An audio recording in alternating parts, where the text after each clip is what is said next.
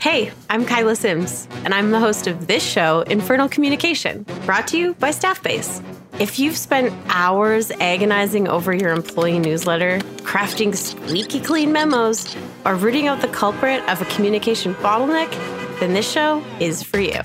We're diving into the secret world of internal communications. We'll dissect the biggest battles that comms pros have been fighting and eye rolling about forever, like the exasperating managerial request to make it pretty, whatever it is, or how one carefully penned message to flatten the curve had the entire planet aligned under a common cause.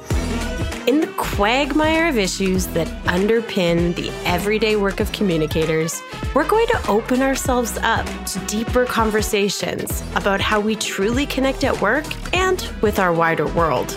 You'll hear from writers, scientists, and entrepreneurs who give their take behind the big comms questions of our age. So, if you're a communications person, someone who wants to learn how to cut through all the noise, or more importantly, someone who loves to hear a good story, come have a listen to Infernal Communication.